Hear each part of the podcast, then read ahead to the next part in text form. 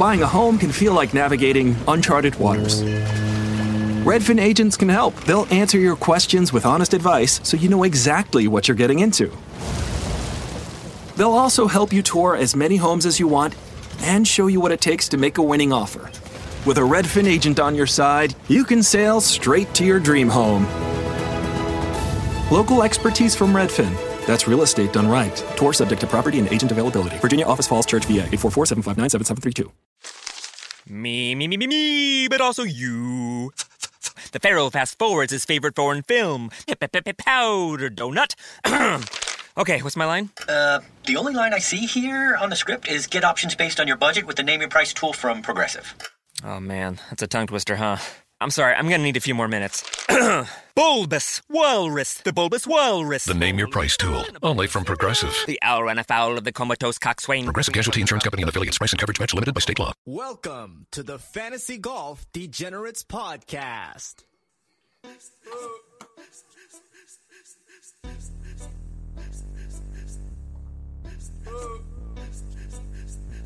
Jordan Bell, third. Jordan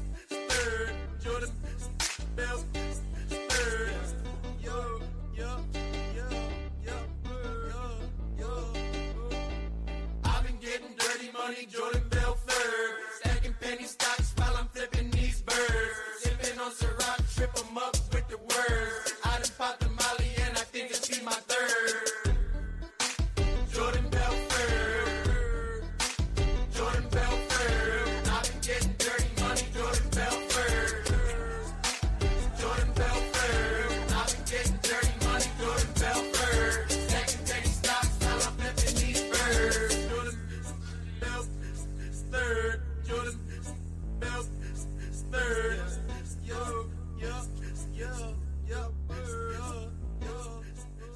What is going on, DJ Nation? Kenny Kim here, bringing you another Fantasy Golf Degenerates podcast. This week for the players, in all caps, the players. As usual, I am here with everyone's favorite Canadian, Tyler Tamboline. Tyler, how are you this week?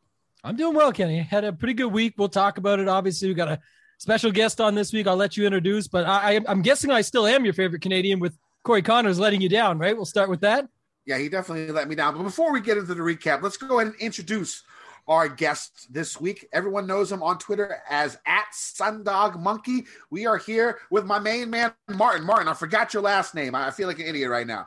Martin, what is your last name? Go and tell everyone and tell everyone a little bit about yourself yourself as well.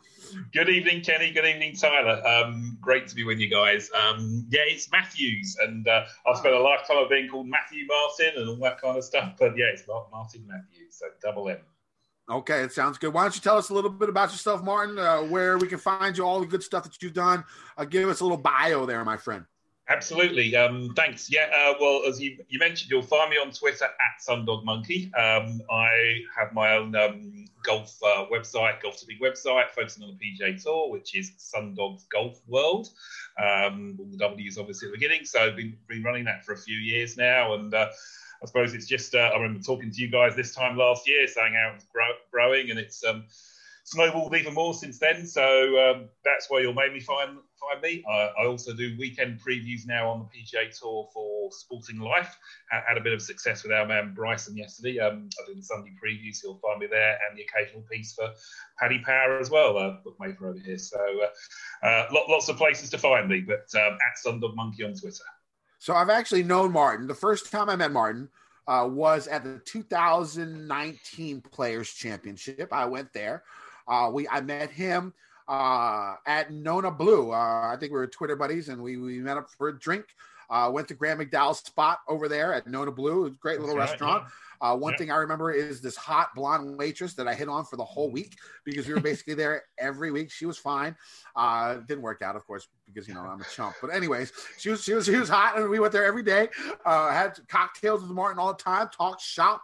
Met some golfers. That, that's basically the golfer hangout. Uh, met uh, Brendan Steele. Met um, Rory, Rory Sabatini. Sabatini, Yeah I remember you. Uh, yeah, you had a- had, some drinks, had some drinks with the real Rory, uh, actually, and then uh, also uh, met Brandel Chamblee that day and the whole Golf Channel crew. Uh, so that was fun. And then the following year, uh, instead of going to the players, uh, we actually uh, had Martin on the pod. Uh, of course, if you remember last year, 2020, uh, it only went one round, and Hideki was one of my favorite plays. And of course, he shot nine under Yeah. on the first day, and I'm supremely bitter, still bitter about that, And he didn't get to finish what he started. Uh, but uh, we actually had Martin on the pod, so you, maybe you can blame Martin for the break in golf because that was when the golf ended for about three months, right there. Uh, so I know Martin very well, very, very strong in what he does. Make sure you go check out all his work, uh, everything you said, Sundog Monkey, uh, you know, all that stuff. Make sure you go check it out. He is worth the follow. All right, so let's get into a little bit of this past week and what happened. We had Bryson the Hulk come out and do his thing. Uh, pretty impressive stuff uh, for what he does. You know, you can hate him, you can love him, whatever it is, but you got to respect his grind. Uh, the guy is out there trying to improve his game day in, day out till the wee hours of the, you know, until late at night. Uh, doing his thing, working his craft. I think the true essence of of his game. I mean, everyone just thinks you know he just bombs away, but that's not necessarily true. He has other parts of his game which makes him in that getting close to that elite level. Uh, I think uh, what, what- he has uh, um, eight wins now. Uh, on tour. If you look at that stretch on Sunday between holes four and seven, you really got a glimpse of his game. Uh, first off, on, on the fourth hole, he had that what 50 foot birdie putt that he just rolled right into the hole.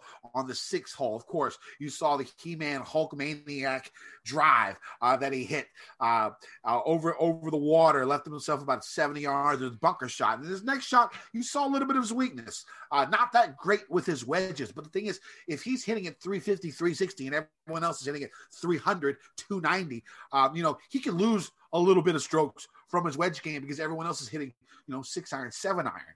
Uh, so, you know, his bad wedge game is probably better than a really good seven iron, really good six iron. So you got to think of it like that. And then you saw his well, well above average short game on that chip, on that third shot on six to leave him about three foot. That was not easy chip. You saw West uh, Westwood have that same exact chip, rolled it about 25 feet by. Now he did make that birdie putt from the fringe, which was really nice. But Bryson had that nice little checkup, left it about three feet. And then on the seventh hole, I think it was his, one of his most that one, and, and and I think it was a 17th, the six iron he hit on 17 were probably his two most impressive shots. He it was the wind was sort of in his face. He hits the seven iron stinger, low stinger in the wind. He could control his iron height like that. It was a beautiful shot. Uh, left himself about 18 foot for a birdie below the hole, missed the putt, but it was still that stretch just shows how much of his game has grown and how good he is from all different angles, all different sides of the game. Uh, Tyler, I will, I'll talk more about this in a little bit, but Tyler, what did you think of this past week and what did you think about Bryson? Yeah, in the spirit of Bryson winning, first we're going to thank our sponsors here, Kenny. I want to remind everybody that this podcast is presented and sponsored by rotogrinders.com. Head on over to rotogrinders.com slash DGen. Get yourself 10 bucks off the first month. So that's my I feel like you to did that on Bryson. purpose. I feel like you did that. You on set it purpose. up, man. You volley it, I feel spike like, it. I feel like you did that on purpose. I I, I, I got no problem with Bryson thanking his, his sponsors. They pay him. You might as well thank them. I got no problem with that. But go ahead. No, for sure. And uh, to bring that up, that's a good little segue there. But I thought I love or love him or hate him. Bryson, I became an even bigger fan this week. Just the way he was doing it. You know, I talked a little bit it today with my guy TJ over at Roto Grinders doing our review for the week. And you just look at man, he put on a show. He played his game. He showed all facets of it the irons, the putter, pretty much showed it all off. You just mentioned everything that he did well putting on the show, well just, you know, having fun with it. Uh, you know, him and Lee Westwood. Lee Westwood even mocked him on six, did the own little arm pump to have a little fun with it. It was hilarious. That was hilarious. hilarious, by the way. This was this was all incredible stuff. And, and he did his thing, went out, got the job done, and he's a closer. Uh, you know, win at Jack's place, win at Ernie's place now. Sunday all the- Warrior. It just everything that goes with it. That five footer, it didn't matter. He stepped off it. It didn't matter. He was going to make that putt. You absolutely knew it. Lee Westwood and his fiance knew it, and he just smiled about it and gave him a fist dab after and said, "Like you're the man." Like he loved it too. It- it's all part of the show. And by the way, too, Lee Westwood, pure class. The, the whole world. I saw Max Homa tweet out today that golf Twitter has so many things they love to complain about. The divot and the rules, dumb rules, sure, but even Lee Westwood, class after said that's just how it goes, guys. Like I played it. He still made par. He did his thing, and he, and he still came through in the clutch. Like he did not go away. Most guys, you know, make that so easy for Bryson. He made it extremely difficult for Bryson on Sunday. So yeah, I, I was really pumped to see the way it shook out. Uh, last, you know, anyone that followed on Roto Grinders last week, uh, you and I talked on Monday. I, I was really off Rory and Bryson both. Tuesday, Wednesday, I was all in Bryson, talking about it everywhere, writing about it, you name it, Oh, saying nice. the the conversation was really simple, man. Everyone was so hyped about this whole six thing. Is he going to drive the green? And forgetting that there was just so many opportunities for him to score there, and that's really what it came around to for me last week. So I had a really good week. Uh, interestingly enough, I- since we got Martin on, I won't spend too much time on it, but uh, I'm going to talk about this because I'm pissed, Kenny. Remember the last time I predicted Bryson so so hard? It was the U.S. Open. He went on to win. Had myself a great week, but I got 19th in the hundred dollar Milly Maker.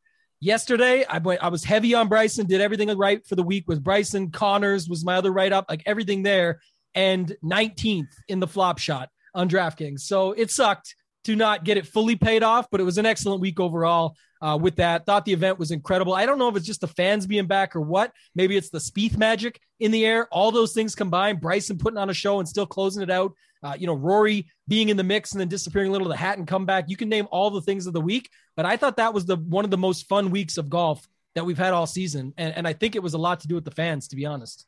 Definitely, Martin. What'd you think?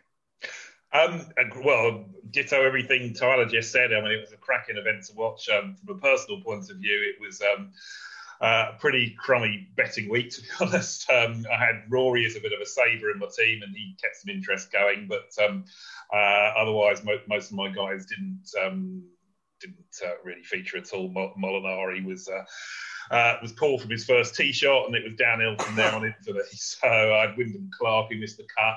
Um, Pat Rodgers just about made the cut, but yeah, it was um, a, a week to forget on the betting front. But as a viewing spectacle, uh, it was uh, it was cracking stuff. As you say, Bry- Bryson's box office, whatever you think of him, he's, he's box office, um, and um, you know the tee shot on six, etc. And, and and he's just nails coming down the stretch, closing it out. Um, I did put up um, Bryson yesterday morning in the piece I write for Sporting Life, so that uh, um, that gave me a little bit of joy on Sunday. But um, obviously, a Lee Westwood win would have been lovely to see, also from a British point of view, and um, I'd have been um, one of many tweeting John Peterson. I think if uh, Lee Westwood had got the job done after I don't know if you saw his Yeah. tweet the week before at the WGC. Um, so uh, yeah, it was um, cracking stuff from Westwood, uh, but um, Bryson thoroughly deserved it. I thought Westwood played extremely well. It's not He like did, it's yeah. not like he lost on, No, on Sunday. And a lot of times he loses on Sunday. Uh, Yeah. You know, this time he didn't lose. He just got beat. Uh, I thought Westwood played extremely well. What I really enjoyed about the weekend, though, was the different types of golf that you saw. On Saturday, uh, you saw uh, pretty good conditions, not much wind, uh, soft uh, because of the rain, and you saw a lot of birdies. And then Sunday, you saw a lot of grinding. Uh, uh, Patrick Rodgers was one of my one of my uh, top forty bets, and he was I think twenty third going into Sunday. I was like, I got this locked, and he shoots like seven over. That pissed me off. The only thing that saved me this past week is I had Chris Kirk uh, top thirty as my favorite bet on the website that I work for. Um, that was my favorite bet of the week. That hit. So that made, basically made me break even on the betting front uh, because I went a little bit more heavy on the top 20s and top 30s. I had lists too. Uh, he fell off on the weekend for a top 30. Uh, and then, of course, I had Corey Conners.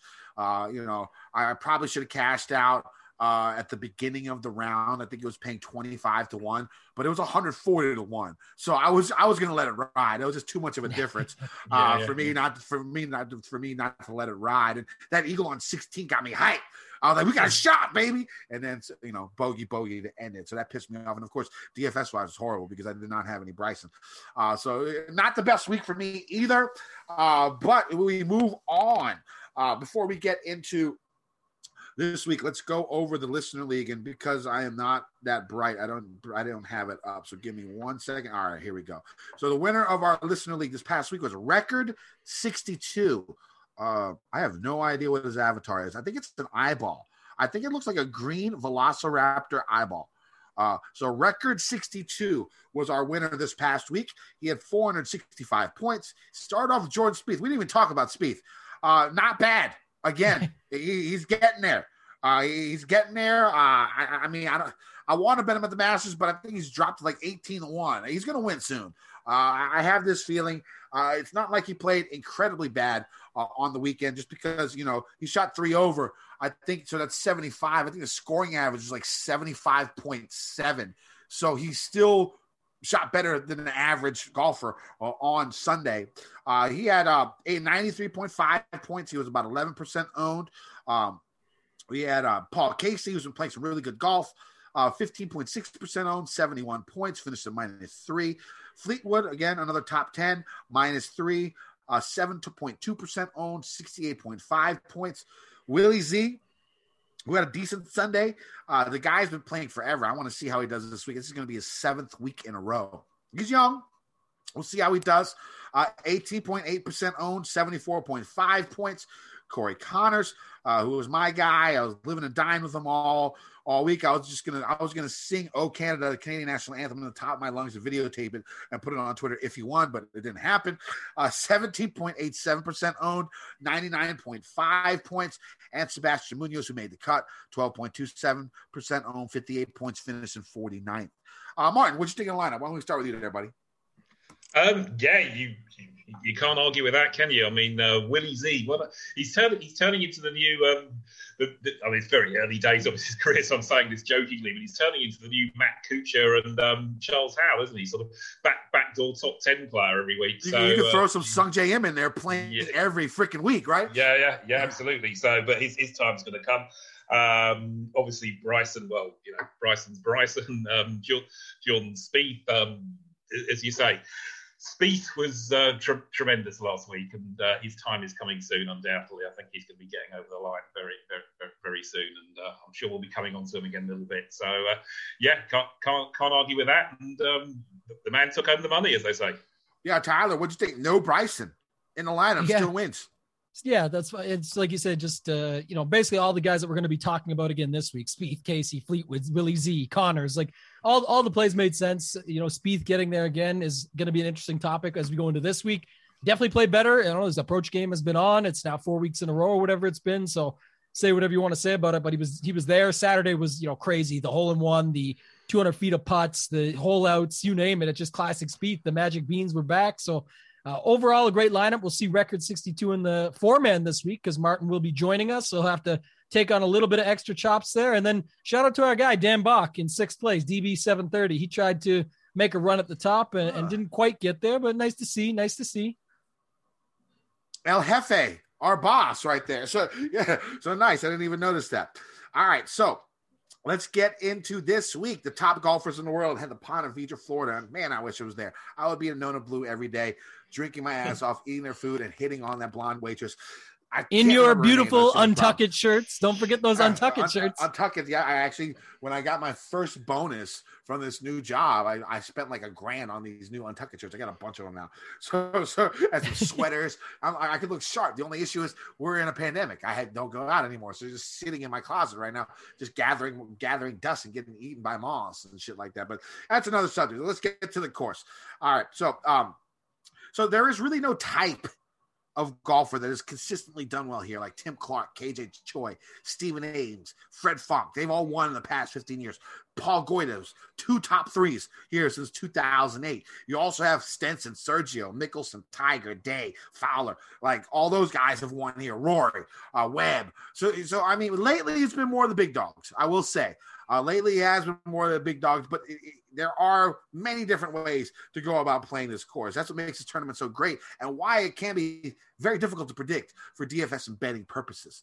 Um, you know, three years ago, 16 of four years ago, 16 of the top 32 ranked golfers in the field missed the cut. Three years ago, names like Spieth, JT, Rahm, Finau, Bubba, Leishman, Kuchar, they all missed the cut.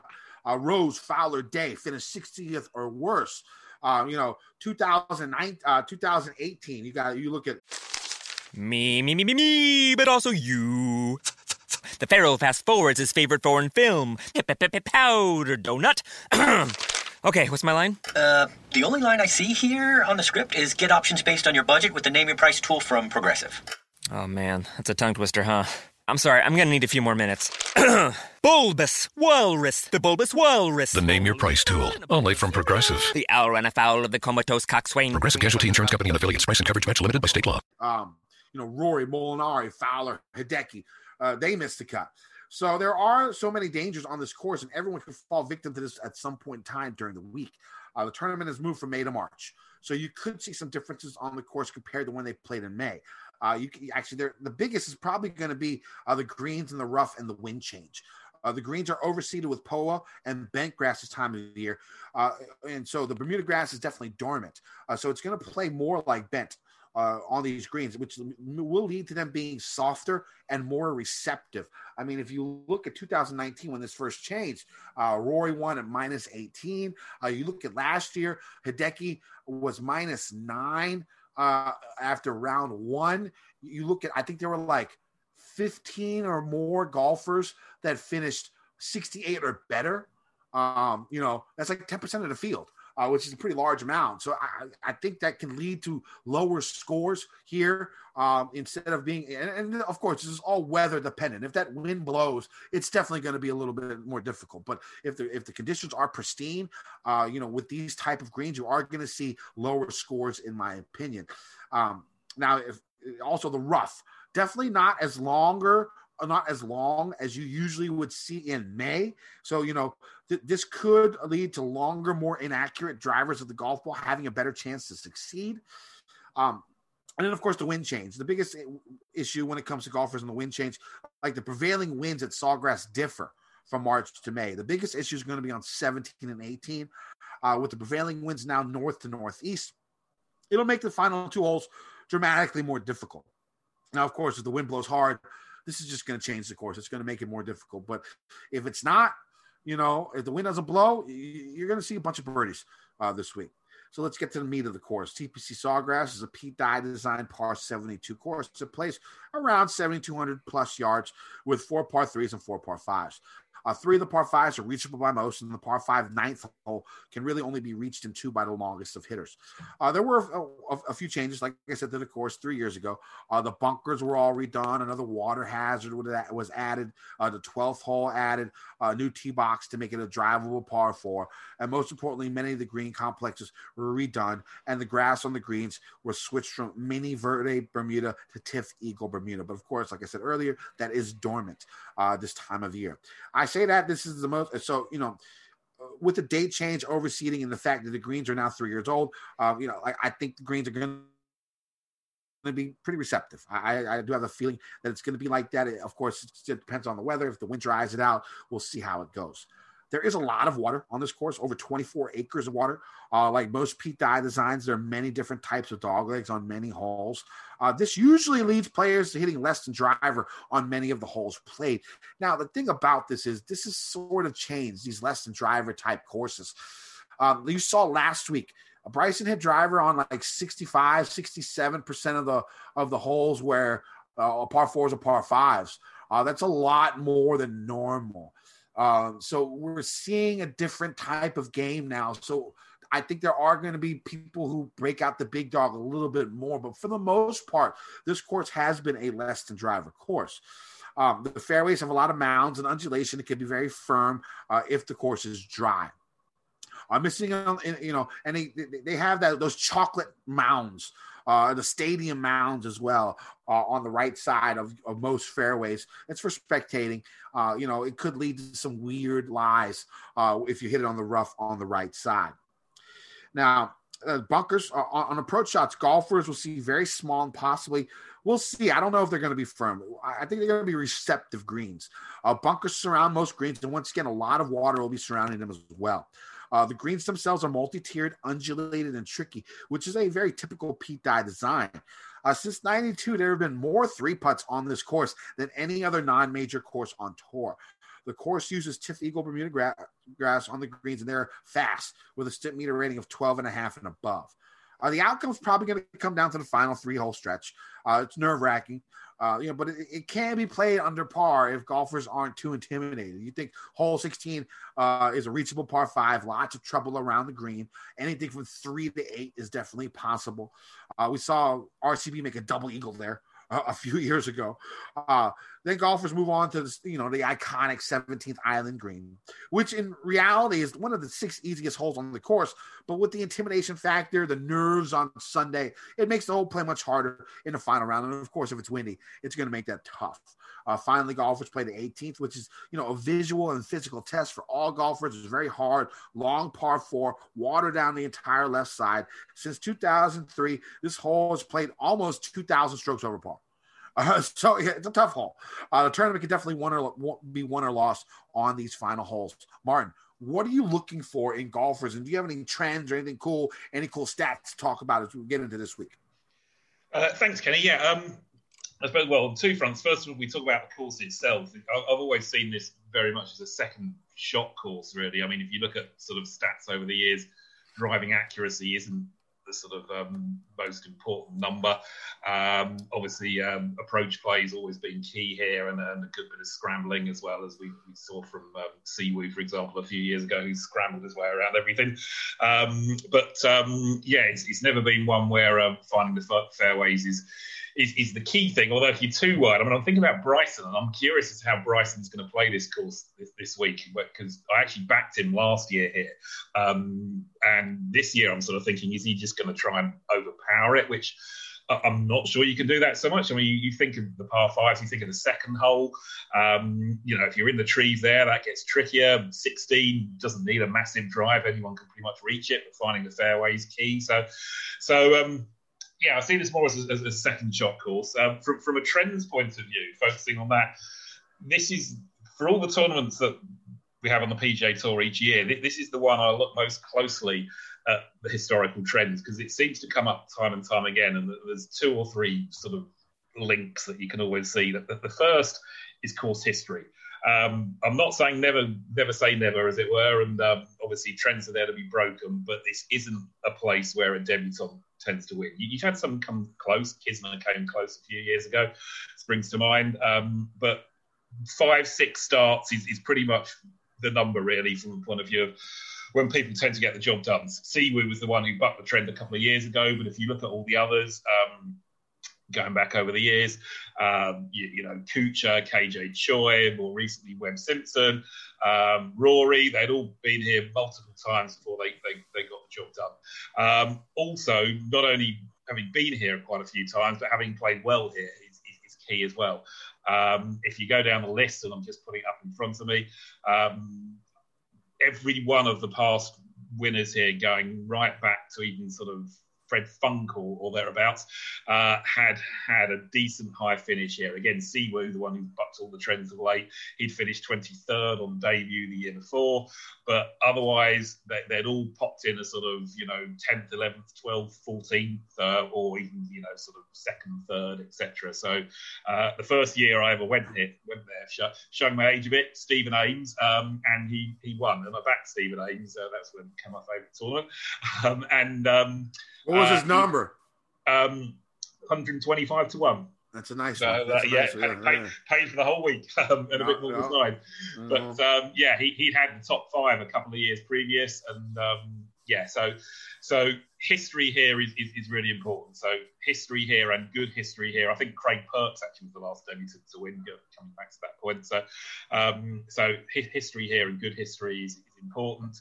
Uh, and current form is important coming in as well. This isn't you see with Sawgrass, uh, like you mentioned in, in, in, when you were going over the history there, Kenny. Um, if if you're on your game, you can shoot 63, 64, 65, 66, and what have you. But you also hit see some big numbers here, and if you're off your game, then then you can struggle. Um, find the fairways, find the greens, and you know it becomes fairly straightforward. So so recent form is really important. And again, if you go back through um, the, the, recent history of, of, of winners, uh, looking at the last 10, their start prior to um, uh, to the week at TPC, uh, only Tim Clark, going back to 2010, had finished sort of down in the also ranks. Uh, the last nine um, no one worse than Siwoo, who was 22nd um, in his previous outing. Um, but uh, Rory was third in his previous outing. Simpson 21st. Jason Day 5th. Rickie 9th. Um, Kaymer 18th. And you can, you can go on. Um, KJ was banging form when he came here, had had a bunch of top fives. Um, so what I'm not looking for this week is either players out of form or, as much as, of course, I'm, I'm not saying they can't win or they won't compete. I'm, I'm not looking at your Hovlands, your Morikawas this week because I just think it's, it's a place for history. All right, that sounds great, man. Let's move on. Let's get Tam. We got anything to add? No, we can move on. I think uh, that's a lot, you know, to go through, and there's a lot to look at. I think for me, the only thing I would say is it's going to be a lot about lineup construction because when it comes down to it this week, you know, what is it? 49 out of the world's top 50 are in the field. You know, we've had this before in the past, you know, almost major esque type events. You know, this is the quote unquote fifth major, but there's a lot of good plays, a lot of guys that are going to seem underpriced. But you got to remember, if even if only 25 of those 49 come through and are in the top 25, give or take, and, and have themselves a good outing, that's a lot of spots taken up. So for you to find this gem in the rough at the bottom just to make it work, it's not, it doesn't necessarily mean you're going to have the right construction. I think, you know, balanced will be unique. A lot of people are going to want to use DJ Rahm, uh, you know, Rory X, even JT when we get to it. So I think there's a lot of guys in the middle ground that you can use that can still find their way to the top. And as long as one of them win, then you know you you got yourself in a good position. If they don't, of course, the whole thing goes out the window, and you're on to the next week anyway. So why why does it matter? But uh, I'm definitely going to be looking at that as a, a bigger priority for me this week than just all the other stuff. How are you going to go about lineup construction, Tambo, with uh, the soft pricing that we're seeing this week? Do you go stars or scrubs? Do you go balanced? What, what's your initial take? My, my initial take is balanced, but I think you know one of the key factors is going to be Justin Thomas because we're going to get to it. But at 9,900, I expect him to be extremely popular, maybe the highest owned. And just it's a matter of are people starting with him or are people going Rahm JT? And then you can, you know, move around from there. So I'll, I'll take a stronger look at it throughout the week. This is sort of where I always come around to it. Everyone says, "Oh, you said this on Monday, and then this happened." Well, that's that's how it goes, right? This is a first initial look. Last week, I didn't really want the top. I, I stuck I stood by my ground on Rory, but I just couldn't do it with Bryson based on all the scoring opportunities, everything that I saw. I mapped it out again like that and it worked out in my favor. But I think for this week, right now, the biggest, you know, linchpin to everything is going to be Justin Thomas because he's 9,900 and we still have a range above that to talk about first. Let's get to that range. Starting in the 10K range this week, got we don't have Brooks Koepka anymore since he's gone. We have Xander all the way to DJ. Uh, Martin, who do you like in this range? Um, well, uh, Tyler's just stole the thunder slightly talking about JT down in the 9900s. And to be honest, if I had to, um, I'd be looking at a balanced lineup this week. Um, if I was going to play any of those guys at the top, I think it would be Rory, because as much as he's finding ways not to win at the moment, um, you know, dumping two balls in the water at the sixth yesterday or whatever, um, he is going to be there. And um, you know, it's hard to see him not sort of being, being top 10 or, or, or what have you come Sunday.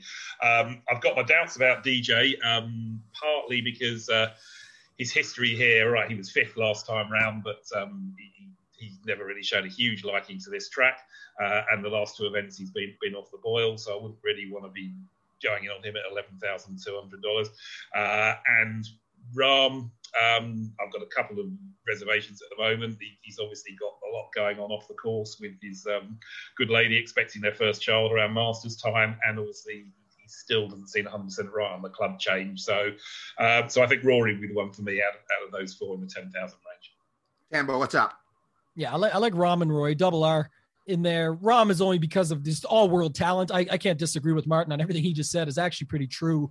Uh, I just feel better about Rahm than I do DJ and X. I, I never won X and Speed, the two guys I'm just, you know, happily fading quite often, but it's not that it's right. You know, Speed is on fire right now. X is a, you know, top two guy all the time. It's just, you know, coming in second just as much as Finau, if not more, and likely better odds to close it out, if you will. So uh, I understand it all. I just, for me, the thing about Rory is I'm really interested to see if he goes overlooked because with the course history, you know, the before the thing got shut down last year, he's obviously the defending champion. So as as of now, he is the defending champion because last year's didn't play out. So uh, there's a lot that goes with it. But then the quote in the news this week, him saying, you know, he needs a big change. I know lots, even myself, joked about it maybe being his caddy. I don't think that's necessarily what's going to be the case. I think it could be anything, you know, coaching, swing change. Who, who knows what he wants to do? I'm not sure. Roy's got a lot of good things going on. I think he just needs to grind it out a little bit more. But we've seen it in the past where he's sort of said these things or mentioned that he does, he's not really sure what's going on. Before it was the fans that he mentioned and all these different factors, and then he just comes out and wins again. But last week was uh, not his A game by any means, especially on Sunday, and he still came in tenth. I know the field wasn't nearly as strong, but certainly think Rory's in play. So Rory Rahm, if I had to, like I said, I'm still leaning the balanced build, starting with JT. So uh, you know, what are your thoughts up top, Kenny? And then we can move to the 9K range. sort of like Xander uh, in this range. I mean, you know, he did have that second place coming into here. Uh, he's been pretty good overall at Pete Dye courses uh, in general. I think he's uh, um, uh, what is he like? I guess he's been okay. Not not as good as I thought. I guess he's 30th in strokes gained total uh, in 22 rounds in this field at, at uh, Pete Dye courses. But you know, the thing about him is everyone talks about it's his putting. It's his putting. Well, I mean, yeah, it's it's his putting, but you know, in two of his last four uh, outings, he's had what 3.9 strokes gained at the Genesis, 4.7 strokes gained uh, at the Farmers. You know, prior to his 39th in in in, uh, in Florida concession, he had what a fifth, second, second, 15th. It's not like his form is incredibly gone uh, at this point. Um, and so, you know, and the thing is, like, Bermuda is normally his worst putting surface, but the thing is, of course, it's not going to putt like Bermuda. Uh, with these, with this overseed, it's going to be a lot more pure, a lot less bumpy. Uh, you're going to see it play more like like a crisp, clean bent a bent grass out there. So uh, I like Xander, and I, don't know. I don't know about the ownership. Uh, we'll see how that goes. I, I, really can't tell where the ownership's landing uh, in this range. Uh, but we'll see as the week moves on, and of course, we'll add our we'll add more stuff as the week goes on. All three of us will, uh, Martin, me, and Tyler. Let's move to this 9K range. I'm going to start with two of my cash game cornerstones uh in this range. First off, it's going to be Webb Simpson at 9,500. I'm definitely going to go a bit balanced. Uh, probably not going to roster anyone in the 6K range uh, this week because there are there's plenty of value in the 8K and 7K range. Like I said, the pricing is soft. Uh, there are guys with a good amount of upside, uh, you know, in the 7K range and that mid 8K range that you can go to. Uh, so I do like Webb as my starter. Again, good course history here. Uh, winner, uh, you know, a couple years, few years ago of course, and he has a you know a couple of sixteenths. Uh, so he's been playing really well here the last three years, and that's really when we've seen this new Webb Simpson come around. Uh, so I mean, everything before, I'm not even worried about that. Uh, he's had you know a couple miscuts, like a couple bad finishes, but I'm not sweating that prior to these past three years because this is the Webb that we know now. Solid player, iron player, good, great putter. Um, so and you know, good on par threes. Like a couple of things that I noticed uh, just looking back at the trends, I think somewhere something like 70% of golfers that have finished top three here in the last, I don't know, 10, 15 years, they've uh, they finished uh, inside the top 85 in par three scoring and par four scoring uh, for the year that they finished top three. I, I know you got to look at the par five scoring here because there are four par fives, but I, I, think I'm putting a little bit more emphasis on par three and par four scoring over par fours, over par par three and par four scoring over par fives this weekend. Webb is one of the best out there.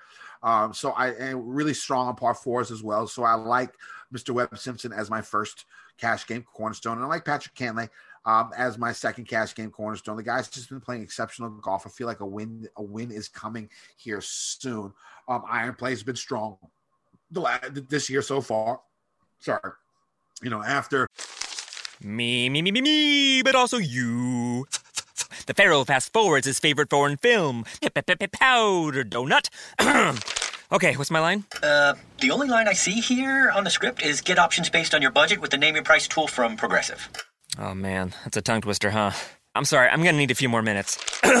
bulbous Walrus, the Bulbous Walrus. The name your price tool, only from Progressive. The owl ran afoul of the comatose coxswain. Progressive Casualty Insurance Company and affiliates. Price and coverage match limited by state law.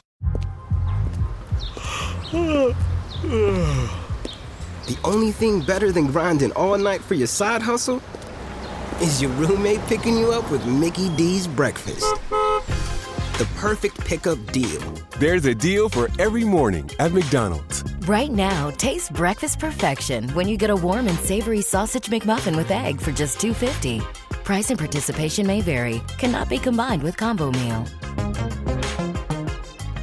After the tournament of champions, you know, 3.6 strokes gained, 5.9 strokes gained, 1.6 strokes gained in his three events prior to this one. Uh, on his iron play, his off tee game is great as well. He's, you know, averaging around seven strokes gained tee to green, uh, seven plus, maybe seven and a half strokes gained tee to green in his last 12 rounds on the field.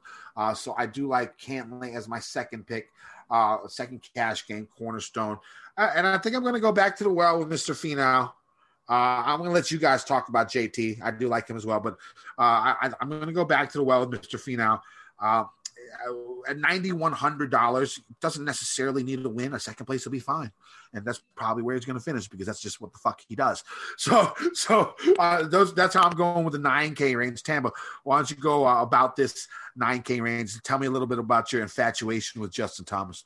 Well, I'll save the Justin Thomas for the guests there. Martin can take that. I think it's going to be a clear, you know, clear play. It's nine nine hundred bucks. The last time uh, they did this DraftKings with that and bets, we'll talk about later. But uh, I decided to fade it, and they hung me. I think it was eighty eight hundred to be honest at that point, but he won the tournament. So either way, that was one of the worst fades of my life, and it happens. We learned from it, but.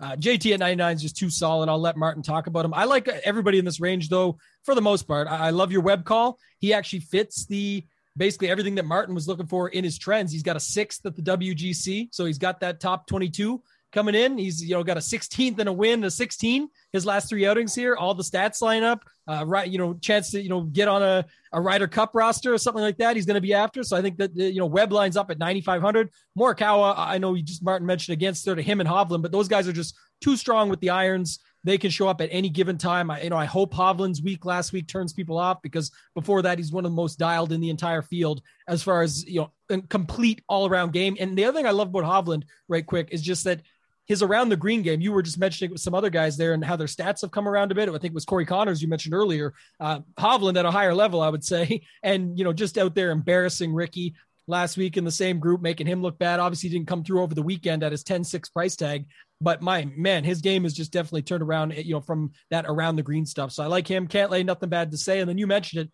with Finau, 9100. The guy's been like top five in the world. Like he's just been inc- incredible all season long. And, and now we get him at 9,100 where a top five is just fine. And before his most recent, going back to these stats, so he's got a 22nd here last year, 14th, his most re- recent outing. Before that, second, second, second, fourth. I mean, you can't take that away for 9,100 bucks. One thing about Finau, he's improved each year. I think a first two years missed cut, then what, like a 50th yeah. and then a 22nd.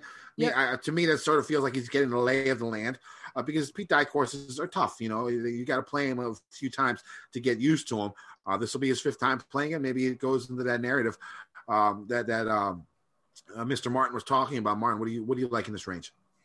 Well, as, as we've alluded to, Justin Thomas is, is, is my man, and um, uh, you know, at ninety nine hundred dollars, to me, would, he would be leaping off the page to start the lineups with um, uh, over the likes of DJ. Um, obviously, JT's had his off course issues. You know, obviously recently the sad loss of his grandfather, but um, last time out he trended very nicely after a bad opening day at uh, the WGC. He was second in approach play at the WGC. Um, the driver can be a bit hit and miss, as we know, but uh, as you alluded to, Kenny, the, the driver historically you can leave in the bag a bit here. So um, it's about the iron play and um, yeah, he, has got the course history. He's, he's, never played poorly here, so I'm expecting a really strong week from him. Uh, Webb can't argue with him at all. Obviously, you know he's, he's, he's always a factor on, on this type of track these days. Rarely has a bad week on a sort of you know a Sawgrass slash Hilton Head slash um, RSM slash Wyndham type sort of venue. So um, I suppose with the two rookies from the point of view of this course, um, I would be going Morikawa over Hovland. Um, Hovland um, was I believe was quoted as saying he didn't like playing in Florida recently, so um, that that wouldn't be even though he came obviously second on WGC, that wouldn't be sort of inspiring me with confidence. And um, I, well, I that WGC that concession doesn't really play like a Florida. Yeah, course. for sure, it's, for sure. It's yeah. sort of like a blend of like West Coast and Carolina. Yeah. Uh, yeah. That's uh, that's the way I saw that course play. Yeah, yeah. No, no, you're right. And um, um, as I say, he hasn't um, shown much enthusiasm for, for, for Florida courses. He was quoted saying so. Um, so I'd be taking Morikawa because obviously he's iron play, his iron play is perfect for everywhere, but it certainly looks perfect for here. Uh, Cantlay, absolutely. Um, Finau, um, I suppose, yeah, he, he, is trending in the right direction here, so um, not going to argue with him. So I mean, I, I, suppose I'm more interested in this range than I am in the top range. Um, again, from the balanced lineup point of view, yeah. but. Uh, um, yeah, and, and, Bryson, I'd probably fade him on the back of the win last, last week, but you know he could do anything. But um, he's not for me this week, really. All right, Tyler, well, let's get into this 8K range. Who you got? Not as much. Yeah, like I said, I do like that 9K range. I got no problem just loading up with all those guys. Um, Hideki definitely stands out. You know, we just go back to last year. I'm not sure how many people will want to, but even like his recent quiet form of 18th and 15th is sort of stands out. So even before last year, he was eighth the the previous year when Rory won it, so he stands out.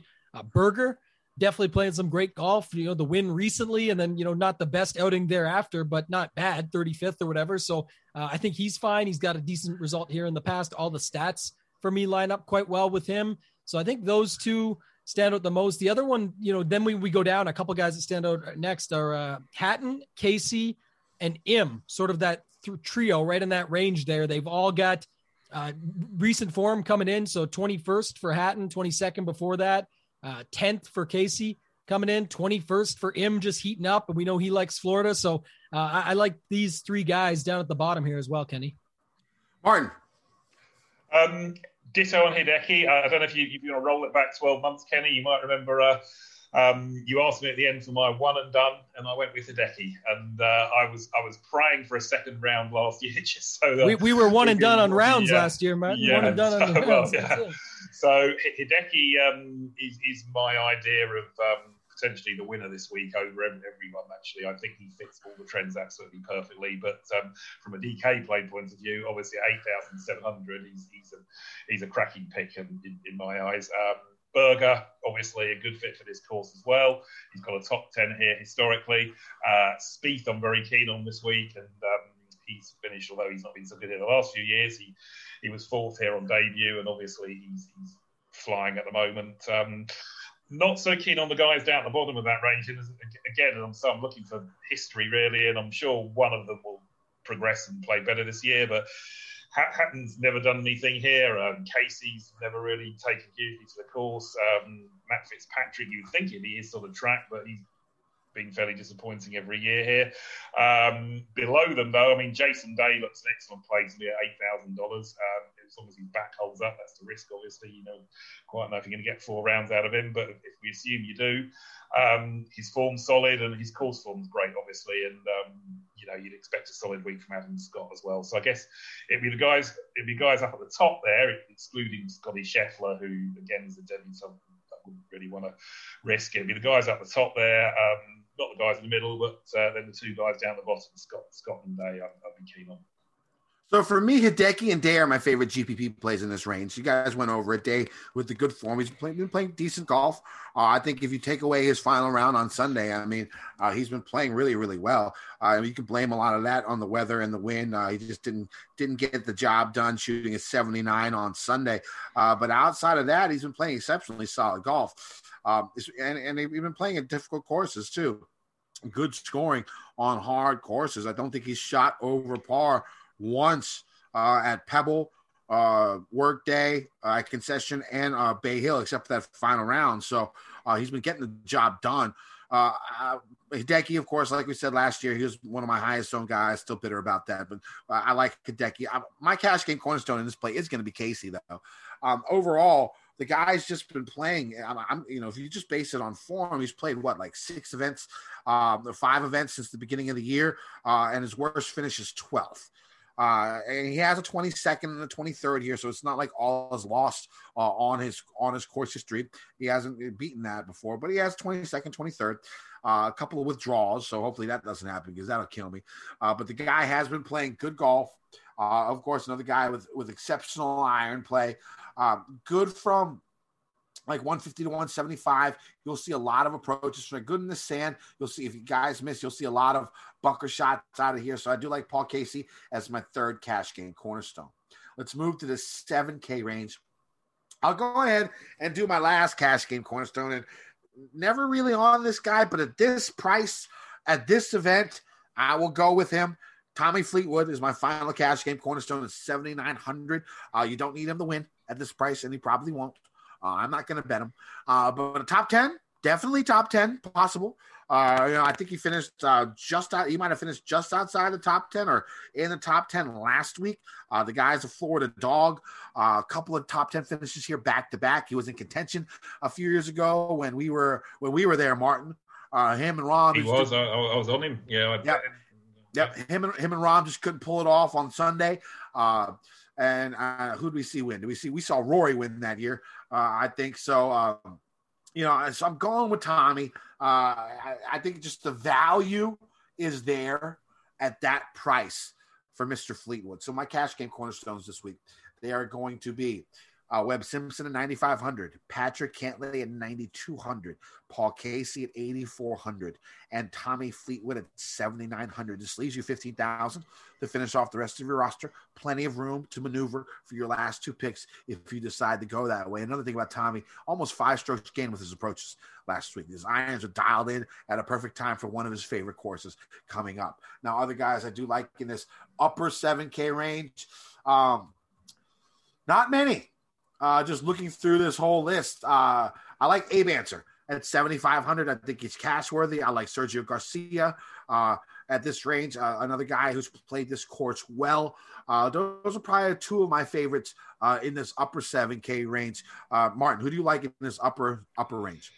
Um, with you 100% on Tommy, you know, can't argue with anything you said. Um, unfortunately, and I say unfortunately, as a Brit, I'd love to see him win and, and you know win, win something big like this. But uh, it, it's hard to see whether he'll get over the line. But you don't need him to seventy nine hundred dollars, as you say, and, it, and, it's hard to not see him being sort of there or thereabouts. Uh, obviously, seventh and fifth in the last two playings here, tenth last week, so tre- trending nicely. So yeah, love love him as a play this week. Um, you've got the two WD guys in there, Justin Rose and Louis Oosthuizen, so I suspect they won't be hugely popular this, this week because obviously you don't really know what kind of shape they're going to come in, assuming they tee it up.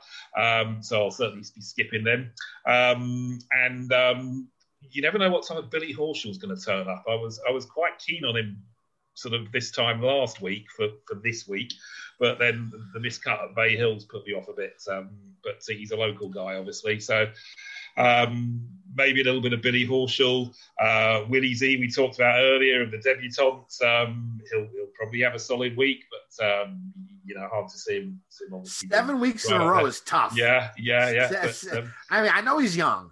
Yeah, but seven weeks in a row is tough, man. Yeah, um, Sergio. Obviously, uh, I mean, he's going to be hugely popular. Surely, obviously, you, you, guys know know more about percentage ownership than I do. But uh, I, I, would expect Sergio at seven thousand five hundred to be hugely popular because I mean he never misses a cut here, um, and um, you know he's motivated. He's got the Ryder Cup to play for. Uh, his, his form is solid. His iron play was really good at the WGC. Just a horrible week with a putter. Um, obviously playing well out in the Middle East earlier in the year and the win, win back in the last year at Sanderson. So I expect a big week from Sergio. So I think he's a really solid play there. Um, your second favourite Canadian, Kenny, uh, Corey Conners. Um, he, he, could well build on um, uh, last week, I suspect. And um, again, he's got the game for this. You know, the one thing about Corey that I've noticed is elite ball striker. That's the one thing we know about him. He's in the same range as like a Keegan, as like a, a Benny on, uh, a guy out there, a ball striking extraordinaire who just can't putt worth a shit. But his putting's been a little bit better this year. I think it's around 110 in strokes gained putting this season, 105th when usually he's around 160. 180 uh, in the past. So, I mean, it doesn't seem like a big jump because he's still outside the top 100, but, you know, 50, 60 spots. Uh, he's putting a little bit better, and we saw it the first three rounds. Now, it sort of gave out on him when the pressure came on Sunday. Uh, but, I mean, he was he was putting lights out. If you, if you keep doing that, he's in the same vein. Uh, that whole stripper montage I had a couple weeks ago. Very, very similar. You know, if it's cheap enough, it's worth it. You know what I'm saying? And, and at $7,400, uh, you know, it could be worth it. I, I sort of like that. Uh, else you want to go about there, Martin? Yeah, if we go if we're going right down to the bottom of the seven thousands, then um, it gets quite interesting down there. Actually, uh, you've got Bez Zaydenhout, um, who obviously played great um, last week at Bay Hill. Uh, I don't know if you can cast your mind back twelve years. Obviously, that's twelve years, twelve years, twelve months. Uh, obviously, his debut here in theory this week, but he opened up with a sixty-five uh, last year in the event that never was, as it were. Um, and I would expect Sawgrass to be his sort of course from so from a, from a point of view of uh, balancing out the rosters, he looks pretty good to me at 7,100, as does Poulter, um, as does the uh, informed Tringale. Um, what do you? Let me ask you, Kenny, um, or indeed, Tyler, what, what, did you hear about Siwoo's WD last week? Because I never never heard a um, an official reason. I didn't pick up anything. Did he catch anything? I, I, haven't heard anything. I think he just sucked ass and gave the fuck up. I, I, think I think that's what what he shoot was he, he shoot like eighty uh, in the first round or something like that. Yeah, yeah, fuck it. yeah. They like fuck it. I ain't playing no more. Uh, I I don't want to play. I, that that would be my guess. I haven't heard anything about that. It's something you do have to keep an eye on. Uh, but I mean, yeah, at that price, uh, you know, it might be something to look at because the guy is the Pete Dye master. Well, that's it. And he, and he was, I mean, he's bizarre. I mean, the, the, the golfer's psyche, the golfer's mental psyche. I mean, Harris English is another one as well. They get get the win, and then they seem to fall off a cliff, whereas they were so solid leading up to the win. And, and um, you know, Siwoo's gone WD, miscut, miscut, 50th miscut since um, since his win, and um, so you wonder if the back's playing up again or, or, or, what have you. So I guess he's a he's a high risk play that could reap dividends if he suddenly finds it again. But um, and obviously the old man Lee Westwood, um, I would expect another solid week from him. Tambo, why don't you go over the range? Yeah, I don't mind the Siwoo go back to him. He's Siwoo gets pissed, man, all the time. You see it on the course. If he's not having a good week, he's out, or he'll just you know fuck off and say I'm done with it. Basically, uh, even on the scorecard, I'm surprised though the full out WD at Arnie's place, but it happens. The one interesting thing I did see, speaking of WDs, because going back to the top, I love Fleetwood with you guys. He fits the mold, fifth, seventh, the last two years. Talk more about him later when we talk about betting, but um, there's ways to get there. But yeah, please Louis tell me you're not betting Fleetwood. T8 T8 each way. Yes, I am because okay, 45, okay. 45 way, to 1 way, bet him last each week. way, each way. Okay, I can get T8, that. Get T8. And I normally would never T8 a 45 or, but man, that guy's just probably not going to win. But I do think, you know, it's kind of interesting. I actually thought he would get the job done last Sunday. I knew, I, I obviously was still with Bryson. I knew, you know, I was, if it's not Bryson, I was saying I actually felt more uh, solid about Fleetwood than I did Rory and Hatton. And Hatton was further back, sorry, but then Rory and uh, I forget who else was there. But either way, my point was I really did think that, you know, the way Hatton, that's what I was thinking of Hatton, the way Hatton got the win the year before, his first PGA Tour win was at the API. It was a big deal, big event, Arnie's place, all those factors put on the red cardigan. I thought that was going to happen for Fleetwood, and I could see him doing it something like the players, almost Rickie Fowler esque. He's also a great chaser, who, when we get to betting, we'll talk about that, where the comebacks here that we can see.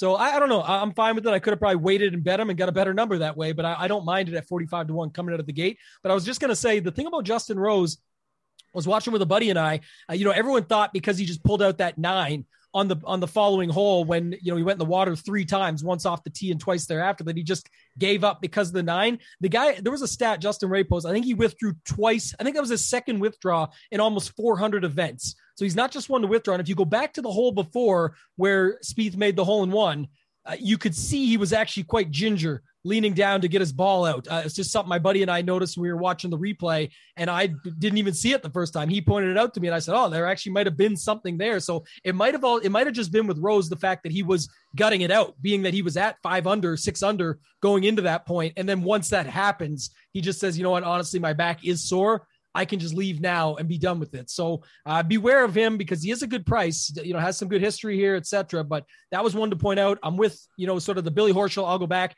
take a chance on Niemann is interesting to me at 7,700. I just find he's almost like a Xander or a Hovland for way cheaper, where he can have himself a really, you know, he can have a rough first round even and battle all the way back. His ball striking's key. He's had some really good results before his last couple outings. There was those couple second place results that he had and, and put himself in the mix. So I think he's good. I'll chance Zalatoris at 7,600.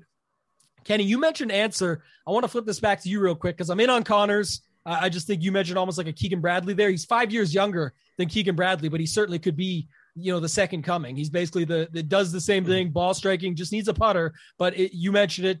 Uh, but what's your thoughts between Sergio and Ancer? Because you know if I was making a pretty good pivot here, I think Sergio might get a little bit of the uh, you know the tweeters curse. Sixteen straight made cuts at the players. But you know, some of them are 70th, 30th, 54th. A lot of his better histories from back 2015 and before recently he's been okay, but you know, the most recent 32nd and a missed cut. But Ancer, man, he got 18th last time out. I seen him pop up on some similar type courses. 12th here last year. What's your thoughts between those two if you had to pick one? I sort of like Ancer. You know, tw- you said he coming twelfth here last year in his five. You know, he's sort of been boomer bust this season, uh, this year so far. But I mean, if you look overall since the beginning of the fall, I mean, what fourth at the Shriners, thirteenth at the Masters, twelfth at the uh, OHL, fifth at the Amex, eighteenth in, in uh, the concession, uh, and you know, gaining strokes of those approaches in five straight. Uh, the guy's been playing pretty good golf. I, I like Ancer. I like him in GPPs and I like him in cash uh, Yeah. this week a bunch.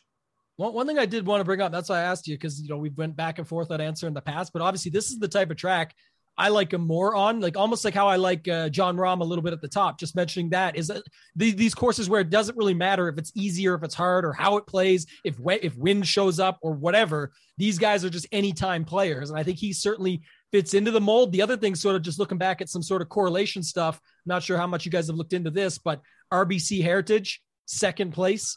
Uh, you know, Charles Schwab, 14th place. Like some of these courses that people have brought up in the past where some similar guys have come from and then done well here, he pops up for me there as well. So I just thought at 7,500, he might be a really nice pivot if we do see, you know, 15 to 20% Sergio Garcia you know, and Conners is going to get ownership because of last week and so on and so forth. I think Ancer stands out to me as a really nice tournament play. Yeah, uh, I, I like Ancer in tournaments. I think I might play him in, G, in, in cash too. So I, I do like that play. Uh, quickly, some guys I do like in this range. I like Conners. Uh, one guy that we didn't talk about, Chris Kirk.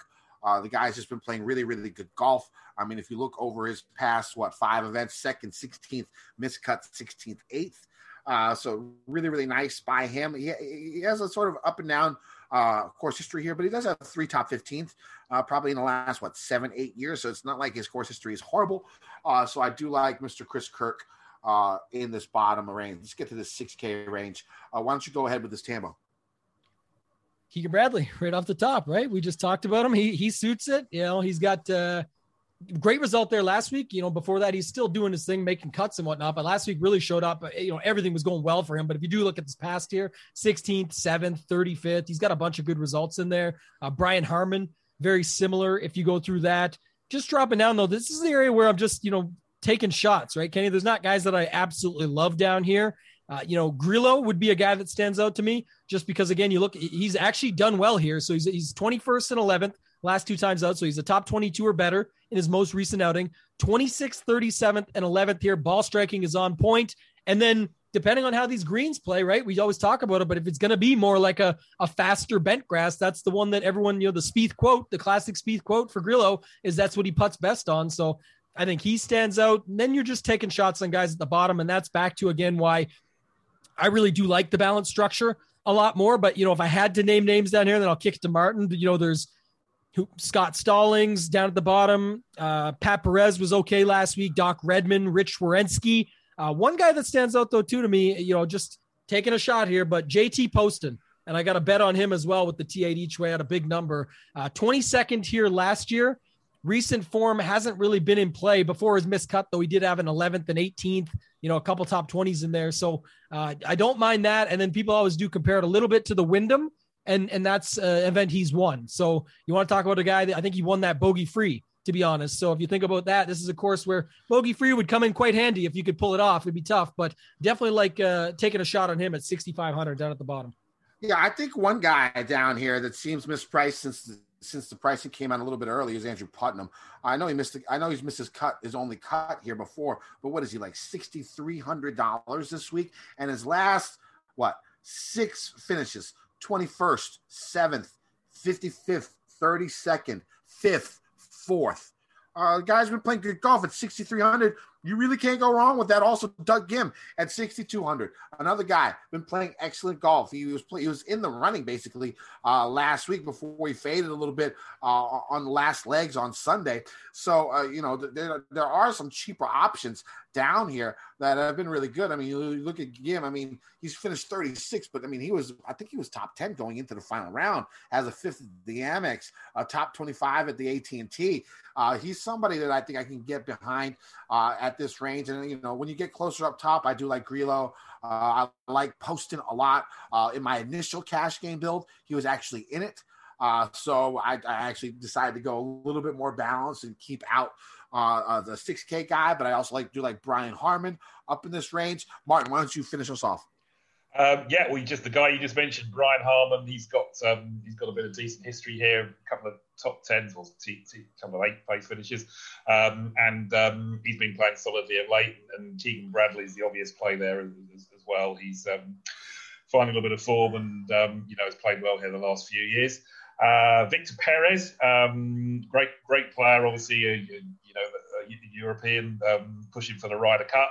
Uh, he's got Rory, going back to Rory, he's got Rory's old caddy on the bag. I don't, um, don't know if you guys know that, but um, uh, he's um, he, he's you know someone I expect can play well here, although.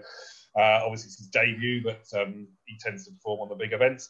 Uh, Ryan Moore's um, been very quiet, obviously, mate. He had a back injury back in the last year and took a bit of time to get going again, but he was solid at Pebble Beach, which is last start a few weeks ago, and, and the last couple of years, he's the last couple of events here, he's, he's sort of been improving all the time. So I can see him having a solid week. Uh, as you say, though, Kenny, he's- not hugely appealing um, down down at this uh, bottom end. Grillo, though, I am very keen on. Um, I'll be talking about him when we get to the betting. Um, and I do like your JT Poston shout, um, Tyler. I looked at him uh, quite a lot uh, coming into the week from a betting point of view, and it was just his recent form that put me off a little bit. Um, I'd expect it to be a Matthew NeSmith sort of course. Um, obviously, Hilton Head uh, is his favourite track. Um, that's the one, the one place to definitely bet him every year, and um, you know, obviously, his another Dye design should tie in well for him. Um, who else we got down there? Uh, Harold Varner. He's played well here before, but you, you know, like you like you say, Tyler, we're sort of throw, throwing out throwing out names now. Really. Oh yeah, Um, but uh, go- the, Var- the Varner right call is good though. The Varner Yeah, one yeah. Uh, might be good because he fits the narrative as well too, right? He got 21st last week, just inside the number, the top Yeah. 22 number we're looking for. A, a mi- miscut here last year, but before that, a seventh, 35th. I mean, a couple good results here. So uh, we Yeah. watched him down live in in uh, Honda at the Honda there last year. Was looking just fine. So I think uh, he'd be a fine play as well at 67. But I I do like your NeSmith call because it ties in with the heritage as well. Yeah, yeah, Yeah, I like Go- that going- call. going The right NeSmith now, and sorry. Perez too. I like Perez too. Yeah, just um, going right down to the bottom end there, guys. One, one player I haven't mentioned who actually, I'll, again, I'll be touching when we come to the betting segment. Uh, Johnny Vegas. Um, he's obviously a boom or bust sort of guy, but um, he's got two top tens in this event. Uh, third, third last time out in 2019. Uh, second, obviously, at Puerto Rico a couple of weeks ago. So uh, I could see him having a, having a decent week. And um, I suppose the one other I'd mention as well is um, it's a sort of Nick Taylor sort of track, really. And um, he had his best finished here um, uh, a couple of years ago, 16th. And uh, I know he missed the cut at Bay Hill, but he's, he's popped up on some leaderboards of late over the last couple of months. So I won't be surprised to see him have a solid week. But um, uh, oh, and finally, my man Sepp Straka. Uh, he's been off the boil of late, but um, again, he, he he played really well last year. Remember this? He played really well at the Amex last year, which obviously has the Dye Stadium course there. Um, was bogey free on it over two rounds. Uh, and um, won me quite a bit of money because I was on him at 300 to 1 each way, and he finished um, or something like that. So um, I actually backed him last year, the first round leader at Sawgrass. Um, and um, he shot 69 from memory uh, and uh, played solidly. He wasn't going to finish in the frame, but he played solidly on his debut. So I wouldn't be surprised to see him bounce back to form and have a, you know, half, half a decent week. All right, nice. Let's get the bets. Martin, why don't you go ahead and lead us off with some of your bets this week? Okay, well, I've gone with six players this week, um, and um, Justin Thomas is uh, the the lead, if you like. Um, he's um, managed to get him at twenty to one over here, and, and, and we've got. You know, you, you get your your, your uh, top eight places uh, now, Tyler. Well, we're getting top ten for this week uh, over here on the each way, so um, which means they'll finish eleventh, of course. But uh, um, yeah, so uh, I've got um, Justin Thomas um, with the each way at um, twenty to one for top ten places. Uh, Jordan Spieth, um, who I think is hugely trending in the right direction. Um, one thing I forgot to mention when we were talking about the history of this event is it has a big history of throwing up players getting back into the winners' enclosure who haven't won for quite a long time. Um, even Rory was over 12 months without a win when he won here. Webb Simpson hadn't won for something like four years. Uh, Rickie Fowler hadn't won for several years. Same with Martin Kaymer, Matt Kuchar. Um, obviously, there's been a few you know, sort of um, bucks of that trend, if you like. So Jason Day was banging form and won literally a few starts previous, but it tends to throw up people who are sort of getting back into the winners' enclosure. So I like that with Jordan Spieth, um, obviously winless since 2017.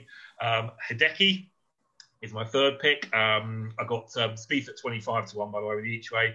Uh, Hideki, um, I got at um, 33 to 1 with the each way.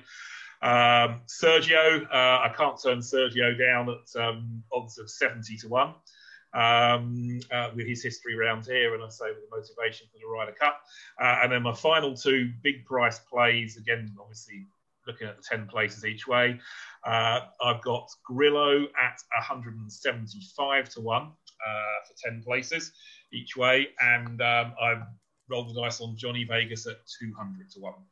So um, just hoping they can sneak in at eighth or ninth, those guys, and uh, that'll do for me. Ammo.